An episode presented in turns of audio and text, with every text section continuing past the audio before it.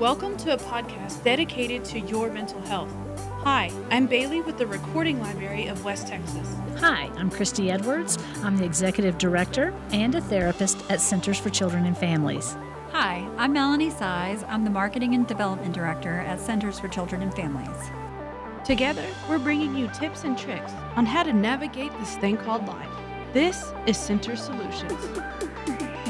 Due to the nature of some of the topics that are discussed, listener discretion is advised. Hey, it's Bailey, Christy, and Melanie back with another episode, and we have a very special guest in the studio with us today. We have Dr. Stephanie Moses. Hi, welcome to the show. Hello. Thank you so much for having me, ladies. Thank you for joining us. Tell us a little bit about yourself. Tell us about your background and training. Okay. Well, I am a Texas native. I grew up in Dallas and I went to the University of Texas at Austin for everything. Went straight through from undergraduate through graduate school. Graduated with my doctorate in clinical psychology in 2008 and moved promptly out to West Texas to begin my journey here.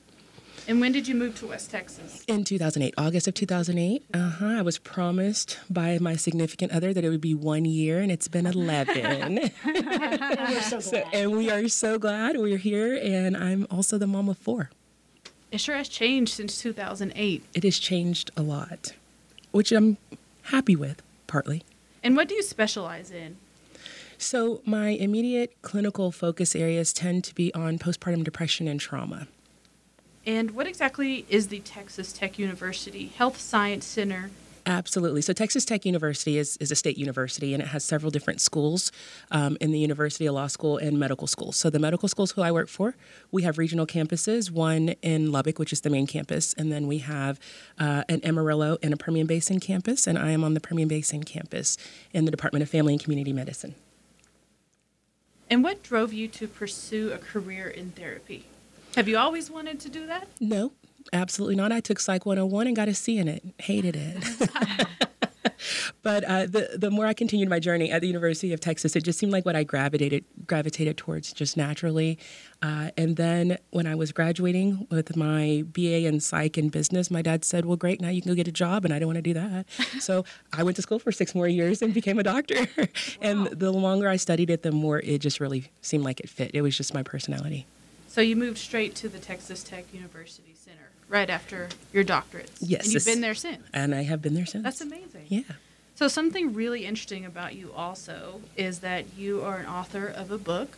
Yes. And I want to know all about this book. Particularly, I want to know about the front cover because I think Oh, that it's I an awesome it. front cover. Thank First of all, tell us what the book is about. And it is called In Session. Yes. Okay, tell us about what, um, just give us a little bit of background on the book and then explain to us the front cover. Okay, so in session is meaning to depict a therapy session. What happens when you're in a therapy session? Uh, so the book is a fictional account, and it follows four characters, four women th- living with untreated mental health conditions through their pro- process of therapy and their initial healing. And I say initial healing because there is a book two coming. So, uh, so you get to follow the lim- the women as their lives just kind of unfold, and you can see exactly really what therapy looks like, at least from my clinical perspective. And will it be a continuance, book number two, will it be a continuance of the same characters within the story? Oh, it sure will. How It's going to get So even more you- juicy. when did you write the book?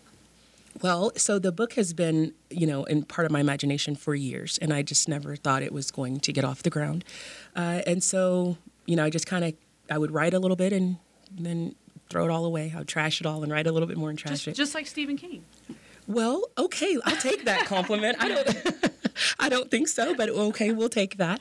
Uh, so, I guess about two years ago now, I said I have to do this. Uh, I really started getting into understanding and wanting to reduce the stigma of mental health, particularly among communities of color.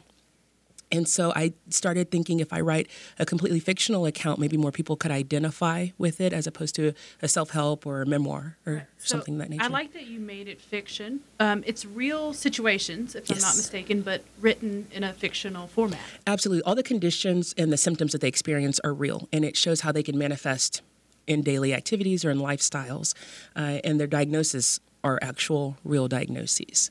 So, but everything, all of the stories uh, that each of the ladies, their life experiences are completely fictional. A lot of my patients and clients start to ask if it's about them.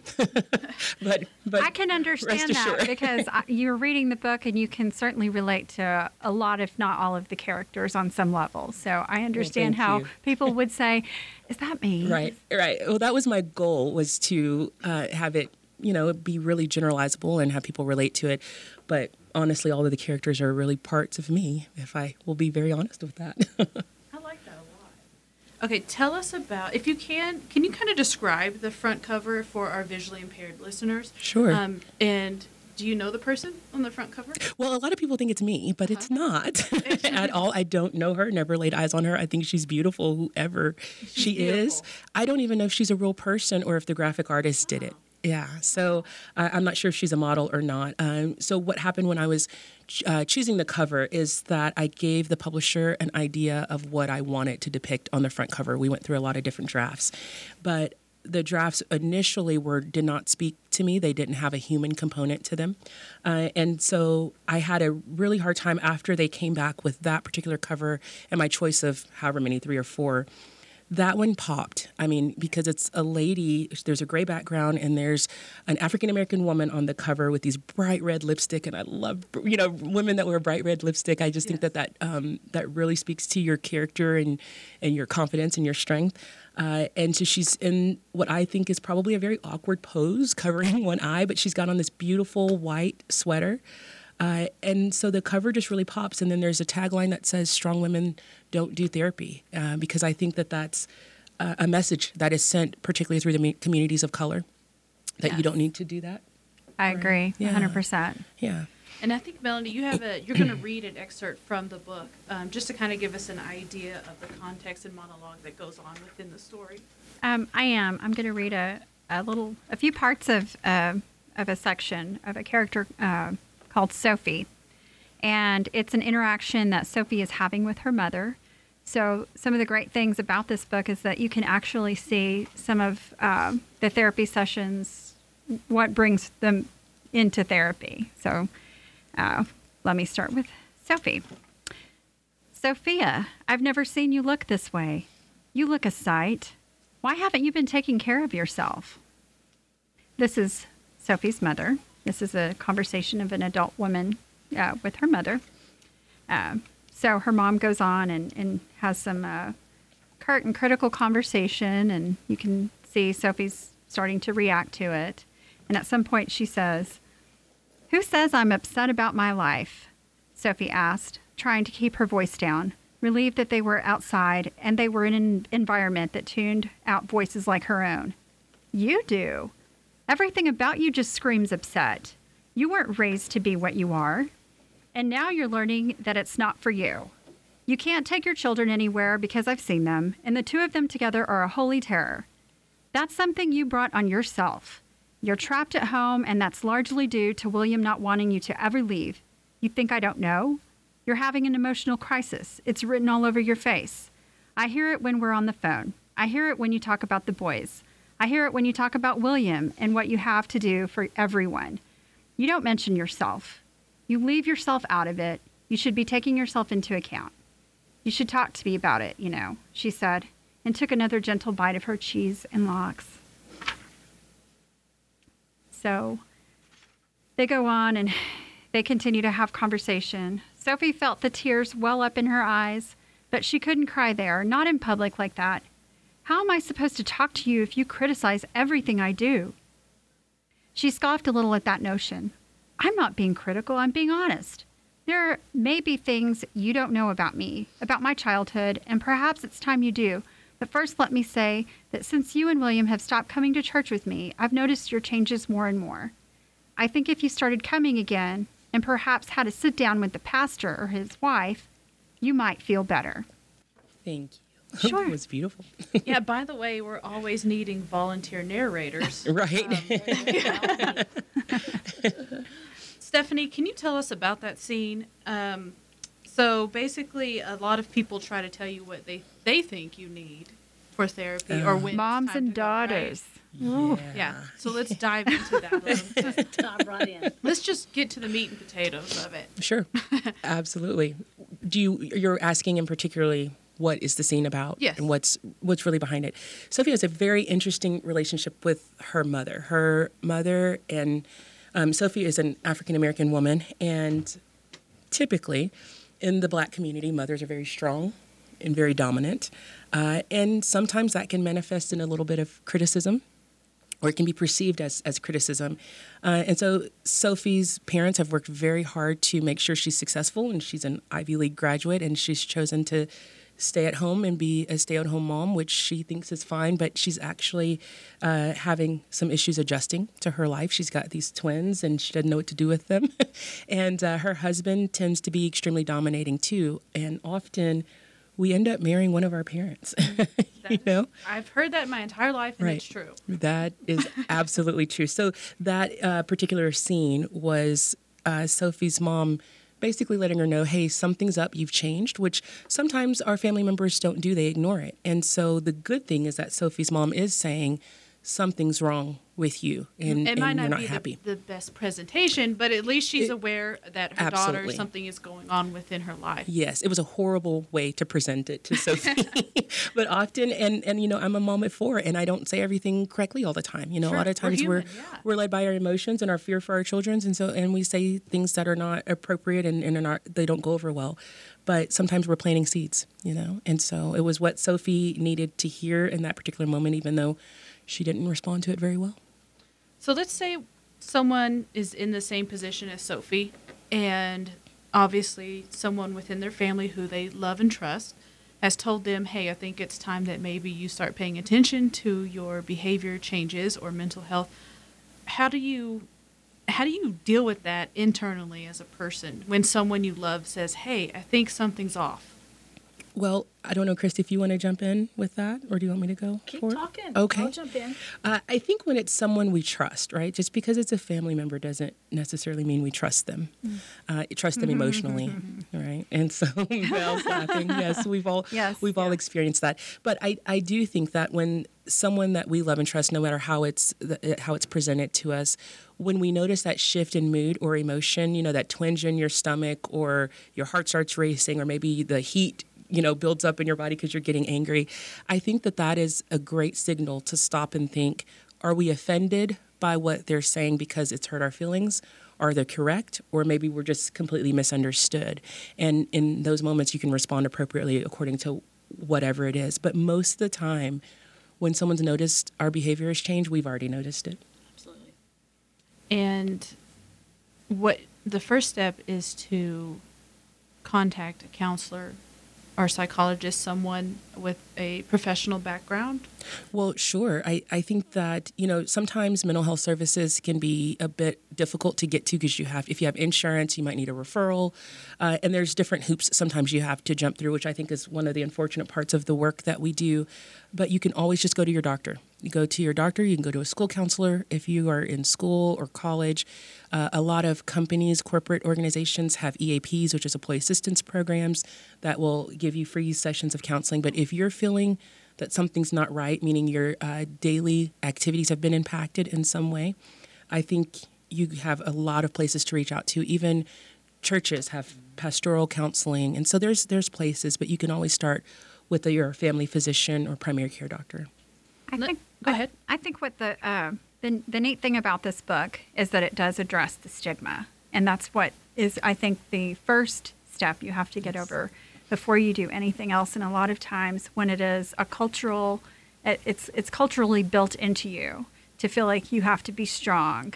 That asking for help is a sign of weakness. I mean, I completely understand that. I know that's that's part of different uh, ethnic cultures and just we've talked about this it's just a part of different uh, cultures based on the timeline and, and uh, different generations so That's right. Definitely within my generation, also. I mean, they kind of say, I hate the word millennial, but. Um, you know, you're a millennial. You you haven't even been here long enough to need therapy. You Do you don't even know. have an issue? like, you don't have issues. You're just too young for issues. that's the best thing about millennials is that there is some a lot of stigma about a lot of subjects is not there. It doesn't exist. Absolutely. and it's so important. I see that with my kids. And i know i've ironically i work for a counseling center but that was not something that was in in my vocabulary growing up ever. It wasn't even a thought. Uh, a big part of that is we don't talk about problems. Right. We don't discuss them. Every, we're private people, and uh, that I think that kind of perpetuates this idea that it's not okay for you to go and do that because you're going to upset somebody in the family. Yeah. So Now let's remember, not in the not too distant past, you got drugged to your local pastor. Yes. Or like if you had a Boy Scout leader or Mm-hmm. something like that, it's like we don't know what to do. Tell us what to do with them. You know, Exactly. they're not in mental health professionals. They, you know, they they can pray over you. They can try to guide you, but you really need to reach out to that mental health professional. yes. What are some other factors that would cause someone not to seek counseling in this day and age? I know that money, but the, but that's the good thing about centers. It offers discounted uh, therapy Yes. sessions, if not free. Right. Well, Um, w- one of the things I that we run into is is the time it takes. You know, you know, do I have to take off work, and you know, or you know, if I have to take my kid out of school, I don't want them to miss school, even though. At MISD, ECISD, they recognize this as just a regular doctor's visit. So, oh. you know, there's not any That's good to know. yeah, there's, is. there- there's no repercussions to taking your child out. However, you have to go pick your child up, take them, and our sessions are 45, 50 minutes long, and then, you know, to, to try to get them back. Mm-hmm. I'm like, you're investing that time in your child's health. You mm-hmm. wouldn't think twice about taking them to physical therapy. Right. Or the primary care, their pediatrician. The- right. Yes, that's exactly right. So you've got to you've got to uh, commit yourself to, to taking care of their mental health as well as you do their physical health, Right. Which will help their academic health. which will It will. absolutely. And you know, I actually even say that mental health is physical because a lot of the conditions have symptoms that are very physical, right? What For- are what are some examples of the physical symptoms? Sure. Well, for instance, depression comes with sleep issues. You sleep too much or not enough. You can't concentrate. Um, or difficulty concentrating.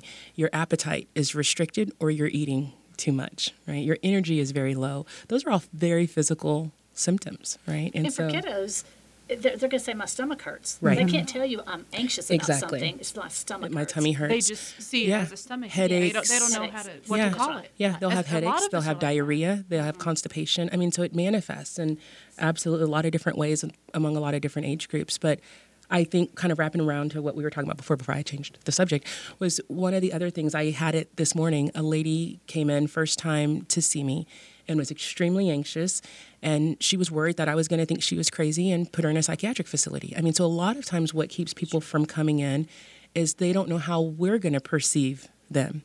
And unfortunately, another time she reached out for help, actually, not even a year ago, August of last year, she was honest with her doctor and they put her in a psychiatric facility without telling her. And she, right. And so, I mean, I think that those kind of things and stories, because now guess what? She'll go and tell her family that this is what happened. Mm-hmm. It perpetuates this idea that you know, therapy or going to get professional help is for those people, or you're crazy, or you can't handle it on your own, or you're weak. And those messages to me are absolutely absurd and wrong. And kind of one thing that I'm saying now to promote is silence is not strength, you know? I love those clients who run up to you in Albertsons or a restaurant or whatever. And it's like, Miss Christy, Miss Christy, you know, and they want to hug you. Yeah. And, or, you know, we will have people that will try to buy our dinner if we're eating out, my mm-hmm. family and I, and they'll walk over and they'll say, you know, the therapist at Centers or your wife, you know, helped save my marriage or whatever. I love those people that are saying, I'm okay with people knowing that I reached out for help and got it. That's right. And it was successful. And it was successful. You know? So I have one one client that she's always like, she's telling everybody, this is my shrink. And I'm like, stop telling them that because they're not going to think I'm very good. you have made no progress. I'm kidding. Well, being, uh, No, being no, the no. being the marketing director, I run into people, and I'm not talking about that in particular. I'm talking about our services, but I can't tell you how many times I've had someone come to me and have openness and inviting really confidential information about how centers has helped them, and uh, only because they are so strong in their belief in what centers has done or what their therapist has done. So I think that's a huge compliment, and it, it's it's an evidence that this stuff works. It's It- important. It, works and it's wonderful. I took my son to Centers. He was acting out last um, summer, partly because of what I was lacking in my own parenting. Took him to Centers and we had a great experience. Even after he didn't quote unquote need to go back, he kept saying, Well, when can I go back? I want to go back. I love going. And, you know, we're talking about a 13 year old boy wanting to go talk to his therapist. And at first I thought it was just because he thought she was cute because she was really cute. But he really enjoyed it. And yeah, he got something out of That's it. amazing. He really did. Maybe a So- little both. You know, yeah, but- hey, whatever motivates you to go. But he really he enjoyed it, and so I not only you know work with centers and do a lot of referrals, but I use them myself. I know that I am guilty of not going to see my counselor routinely and then until I just wait until it gets you know something comes up and then I go see her and I'm like I always feel so bad coming Right. to talk to you because I you know I could just if I came every other week or something you know it probably wouldn't get to this Right. point so uh, I I think a lot of people are like that they're just like oh I need to go now because I don't know what what to do Exactly. And we do talk to people about the importance of maintenance. Mm-hmm. You know, uh, back in the day, I don't know how long ago this was, but you know, like your insurance company would only give you so many sessions, so you would use those up only if you needed them. And now it's a Mm-hmm. little more humane, and they recognize. So you know, for them to go on, uh, you know, the importance of that maintenance. So it's like I just need to come in for a checkup, just like we all go to our doctors if we're smart for you know yearly physicals or and things like that. So now we just, just a check in is good because life if life threw you a curve once, it can do it again. And come on in and let's just stay viable. So let's talk a little bit about some of the treatments for let's let's focus on anxiety. I think that that's a very common denominator in our society um, right now. I think That has a is- big health tie-in too. yeah. Don't you Humongous. think? Mm-hmm. So Stephanie, if you want to talk a little bit about what are some ways that we can deal with anxiety? Sure. Yeah. So uh, going back towards Mel's point is there are huge implications, physical implications for anxiety. Everything from you know it exacerbates symptoms for hypertension and diabetes and stomach issues and IBS. I mean, it, it just can run rampant in our bodies. You hear about people going into the hospital thinking Yes. they've had a Right. heart mm-hmm. attack and it's an And anxiety, it's anxiety attack. Right. Because it, if you haven't ever had one, it is very real and very, very scary. Mm-hmm. And sometimes you do feel like you're about to die because you're short of breath. I mean, it, it can be very, very scary. So there are wonderful, wonderful treatments out there for anxiety. So we have a series of medications that you could be prescribed that either can work on contact or either preventatively. And most physicians are moving more towards the preventative meds. They're less addicting, so that's always a good thing. Uh, and they just kind of help calm your central nervous system which is where that stress cortisol, you know, hormone lies in, in that area of the body. But, you know, no research supports just medications alone. It's medications and therapy. Uh, and some people just want to modify it with therapy. But I think therapy and, and really your diet, don't you think, and your activities do do a, a lot. So diet and activities can be extremely important. I push probiotics and omegas and green leafy vegetables. Um, I also push structure and routine, a lot of times anxiety will persist or exacerbate because we are thinking too far forward or too far behind and not in the current place where we are. Think about today um, because we're worried about the unexpected and the unknown. And so, um, so I push some of those uh, natural supplements just for mental clarity. But then in the therapy, we figure out what is the cause for anxiety. But you know what? Sometimes you probably agree with this. There's no rhyme or reason for it. It's just a genetic glitch. Uh, and so we then talk about what will trigger panic attacks, what exacerbates them. Um, I tend to think of anxiety, Christy. I don't know if you do this as well, but as mental and a physical component. So we worry, which is the mental part of it. Um, and then the physical are the physical symptoms, the shortness of breath, the tightness in your chest. So we work to develop techniques that are individualized to help that person if the physical components come on. And then we do cognitive reprocessing, which is changing how you think um, to help with the cognitive component of it. We call it retraining your brain. Yep. That sounds like a long process. Well, and you know, it depends. It depends on the person, right? And so some people, yeah, and it's really not as difficult as you think. And, and I think we all try to just break it down very easily and and teach baby steps. But our brains, particularly for the mental component, they're like any other muscle, you know. And so athletes go out and practice every day. So when they're in the game, they don't have to think about it. They their bodies just perform muscle memory. Our brains are the same way. So when you're retraining your brain and you practice, practice, practice, then all of a sudden it becomes automatic. I was listening to a I listened to a life coach podcast too, and she said something interesting that I thought, wow, that's a great way to look at it. What if taking care of yourself was a job description, a job requirement? What if that was something you had to do? You know, would that put that on the top of the radar? Mm-hmm. I love Would- it. Yeah, like if you don't take care of yourself, you can't do anything else 100%. That's right. You're you're lacking in every other area, for sure. That Well, makes sense. And, and people in our business that are already nurturers and, you know, carers, we tend to put ourselves last. Yeah. You know, so we need mental health days, we need mental health help. Yep. I happen to work with some of the best therapists in the Permian Basin, so I can always go sit in somebody's office and go, okay, what is going on with me? My anxiety level is up, or you know, whatever. So, um, you know, we need it too. We I was actually going to need it. ask that question just because I was curious and I've been meaning to ask, but now that we have two uh, counselors, psychologists on the show, I'd love to ask how do you guys take care of yourself? Being in that field every, you know, you Mm-hmm. do it every single day. How do you guys take care of yourself and your mental health? Well, with years of practice, you kind of learn to, you know, compartmentalize a little bit, you know. But but you take the, you take those clients' stories home. You have concerns about them because they become, you know, you kind of invade their lives, and you know a lot about what's going on. So you do worry about some things. But at some point, you've got to make sure that you're surrounding yourself with. You know your healthy environment. You've got um, you know supportive family and friends. That you're taking some time off. That you're seeking help if you need help, and that you're doing the things Stephanie was talking about. You've got to eat healthy, get some exercise, try to get the proper amount of sleep, um, do some meditation, deep breathing, those kind of things. So going back and talking about the uh, combination of uh, medication and therapy, um, I think Chris, Christy and Dr. Stephanie would like to talk about a collaboration that we are we have uh, between Texas Tech and Centers that's going to be an innovative way to combine those two things. They just did a little dance and it was so cute. Oh, they're so yeah, excited. Yes, we're so excited. We This is the very- are. excited. Well, I, I'm Pioneer woman stuff here. It is, and I am I am super excited about it. Christy, do you want me to Yes, this Go is your for baby, it. and I'm a, I'm part of it. Okay, well, so I will tell you a little bit about the inspiration for it.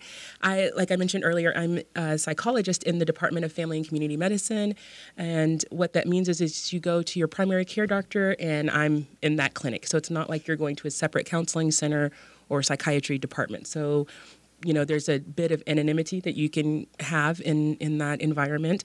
Um, and but it also adds a great resource for the physicians there because i'm i'm there. And so like we said a lot of this is not mutually exclusive mental health and physical health. It's all in there together.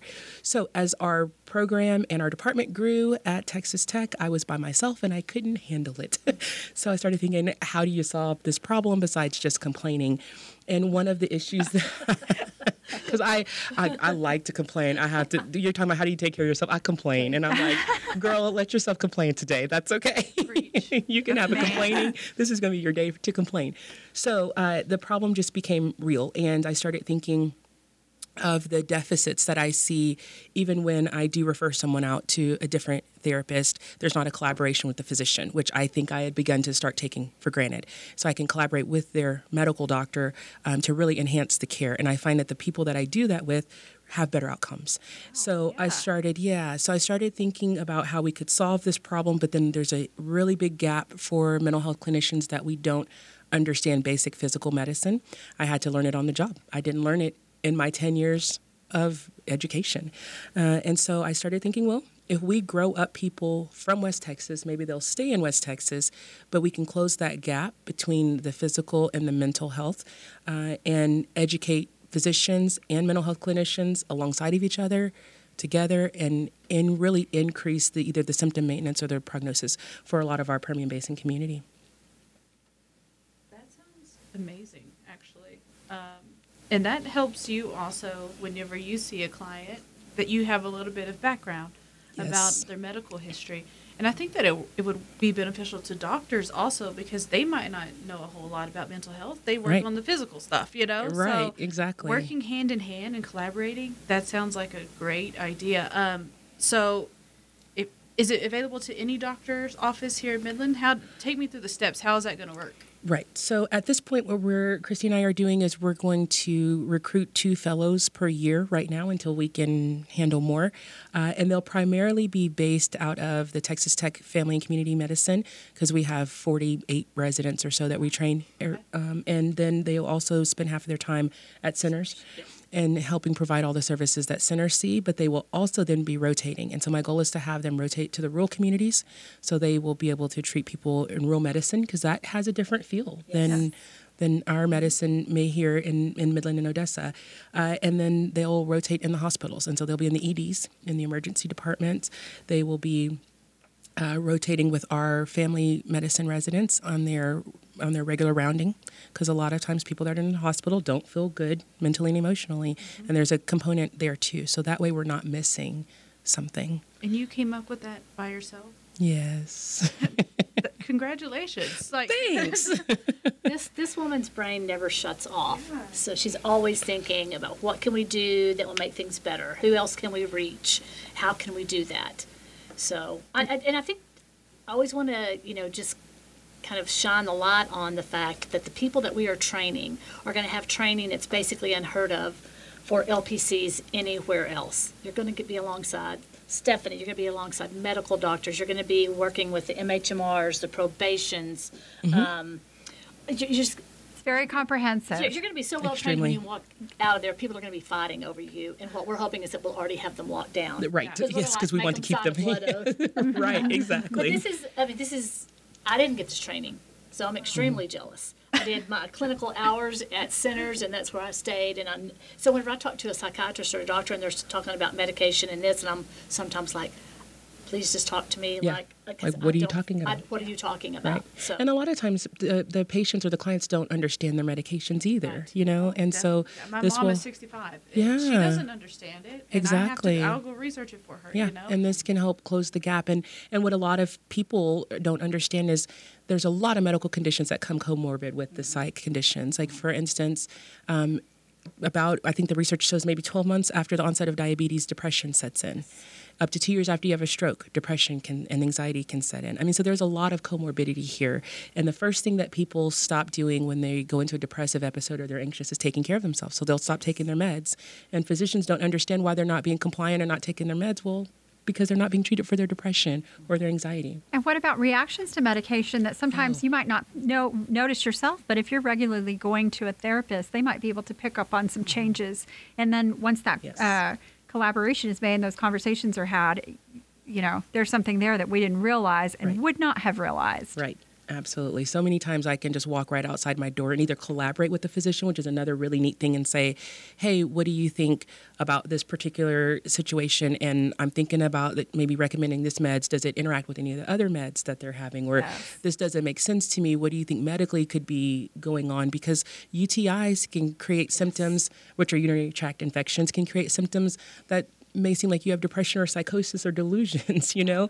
Uh, so many physical conditions, syphilis. I mean, there's just a lot of stuff that can manifest. If your thyroid is off, it can manifest as depression. So, a lot of times, just to be able to walk outside of my door and say, hey, you know, what's going on? Because at the end of our days, let's just be real. If we've seen so many clients or patients and the physician has too, we don't want to sit and have a conversation at six o'clock at night about collaborating. So, it's just really cool to be able to walk outside and say, what do you think about this? And let's start this. And will it take place at the Texas Tech Center? So they'll be all over, but that'll be the primary location. Well, I say primary, but really they'll be half and half. So they'll be part time at centers, part time at our facility. So if we wanted to get involved with that, if we wanted to take advantage of that program, uh, we contact centers, contact Texas Tech. Yes. Okay. It, when is that going to start? Well, so we are in the process of seeking funding at this point, and um, we are gaining a lot of progress on that. We haven't gotten the full funding for the first five years that we're seeking, but we're on our way. Our goal is to start in the fall, hopefully October. Fantastic. Yeah. And there's nothing like this in West Texas. Not that I am aware of. I've looked and I don't see anything. And, and you know, the interesting thing is, I think that I counted 14 masters in uh, um, counseling programs in the West Texas region. And there's nothing when they get out. They have to figure out how to get licensed and how to build their clinical hours. And so hopefully this will fill that gap for them. So this is a very innovative project for our funders to get involved in. So we encourage anyone who has an interest to to come on and give us a call. Definitely. And if you wanted to donate to the cause, you can go to the center's website. Mm-hmm. Uh, I'm sure Texas Tech has a, a website with a donation option. There. Well, we work slightly differently because we're a state institution. And Okay. so if someone was involved, they could contact me directly and I could get them to the right place or contact Christy. at Contact Centers. us and we'll let Yeah. them know. yeah. Uh, Give them information. And Stephanie, if you can give us your phone number and address of your office. Yes, ma'am. So I am located at 701 West 5th Street in Odessa, Odessa, Texas. It's the Texas Tech Physicians Clinic building. And the number there is 432 703 5200. Great. Is there anything else you would like to tell our listeners before we end the show today? Sure, you can purchase In Session on Amazon and BarnesandNoble.com. Right. Go buy it.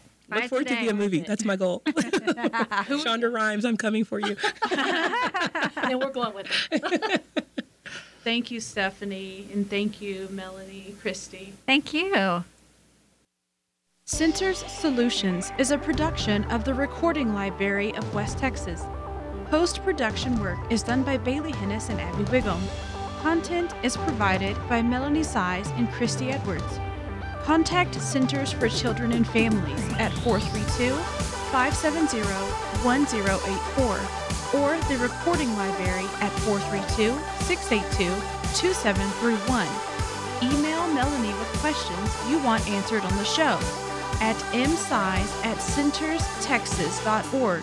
That's M S A I Z at C E N T E R S T X dot O R G. Both nonprofits are on all social media platforms. See you next time.